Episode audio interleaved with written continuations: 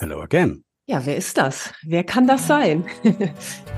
José Nasjandi, Freund von Micha, wobei ich da direkt sagen muss, du sagst ja Michi, ne? Ich sag Michi, ja. Mhm. Also ich kann mich auch umstellen auf Micha. Nee, bitte nicht ähm, für andere umstellen. Gut.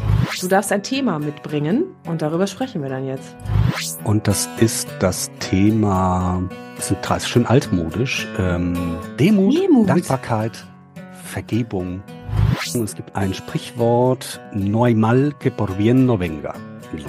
Das, das heißt, frei übersetzt, es gibt nichts Schlechtes, das nicht auch für etwas Gutes kommt. Hast du denn was Konkretes im Sinn? Wann war das letzte Mal oder, oder ein einschneidendes Erlebnis, wo du gesagt hast, boah, eigentlich will ich hier äh, raus und das darf einem eigentlich gar nicht sein oder so? Oh, jetzt, oh, das wird jetzt äh, nah und gar nicht so fröhlich.